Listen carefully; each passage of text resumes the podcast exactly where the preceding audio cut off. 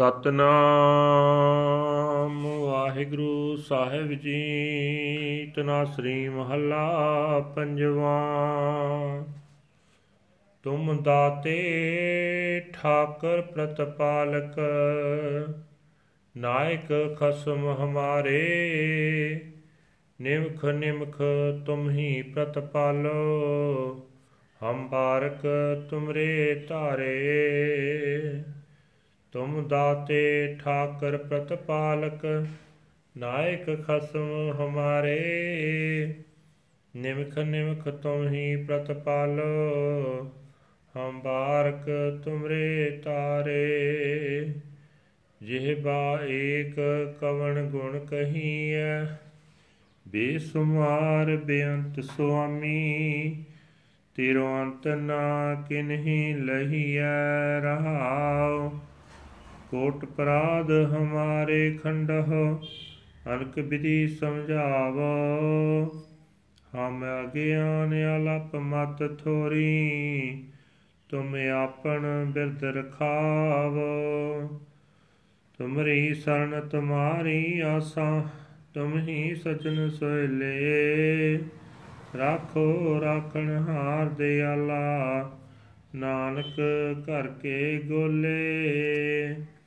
ਤੁਮਰੀ ਸਰਨ ਤੁਮਾਰੀ ਆਸਾ, ਤੁਮੀ ਸਜਨ ਸੋਇਲੇ ਰਾਖੋ ਰਾਖਣ ਹਾਰ ਦਿਆਲਾ, ਨਾਨਕ ਘਰ ਕੇ ਗੋਲੇ।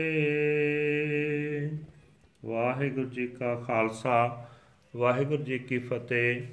ਇਹ ਹਨ ਅੱਜ ਦੇ ਹੁਕਮਨਾਮੇ ਜੋ ਸ੍ਰੀ ਦਰਬਾਰ ਸਾਹਿਬ ਅੰਮ੍ਰਿਤਸਰ ਤੋਂ ਆਏ ਹਨ। ਸਾਹਿਬ ਸ੍ਰੀ ਗੁਰੂ ਅਰਜਨ ਦੇਵ ਜੀ ਪੰਜਵੇਂ ਪਾਤਸ਼ਾਹ ਜੀ ਦੇ ਤਨਾਸਰੀ ਰਾਗ ਵਿੱਚ ਉਚਾਰੇ ਹੋਏ।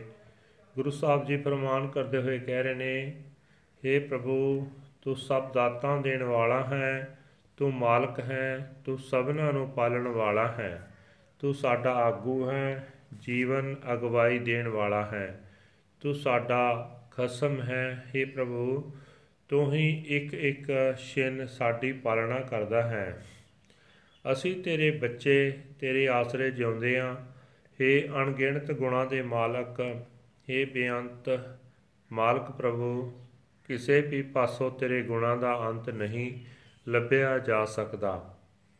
ਮਨੁੱਖ ਦੀ ਇੱਕ ਜੀਵ ਨਾਲ ਤੇਰਾ ਕਿਹੜਾ ਕਿਹੜਾ ਗੁਣ ਦੱਸਿਆ ਜਾਏ, ਰਹਾਓ। हे ਪ੍ਰਭੂ, ਤੂੰ ਸਾਡੇ ਕਰੋੜਾਂ ਅਪਰਾਧ ਨਾਸ਼ ਕਰਦਾ ਹੈ, ਤੂੰ ਸਾਨੂੰ ਅਨੇਕਾਂ ਤਰੀਕਿਆਂ ਨਾਲ ਜੀਵਨ ਜੁਗਤ ਸਮਝਾਉਂਦਾ ਹੈ।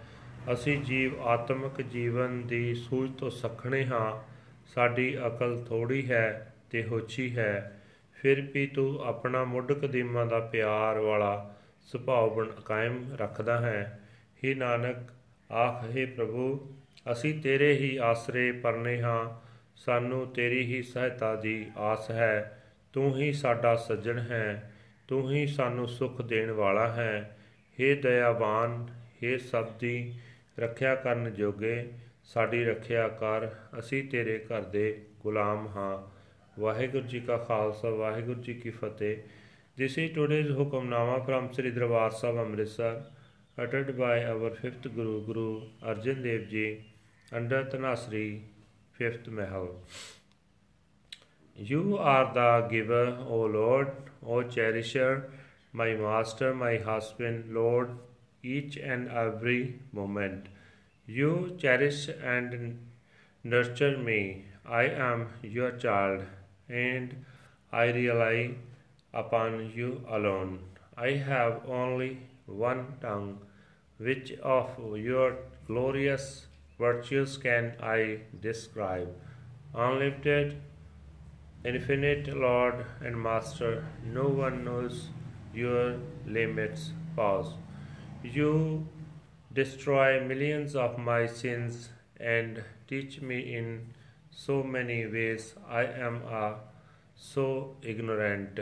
I understand nothing at all. Please honor your innate nature and save me. I seek your sanctuary. You are my only hope. You are my companion and my best friend. Save me, O merciful Savior, Lord.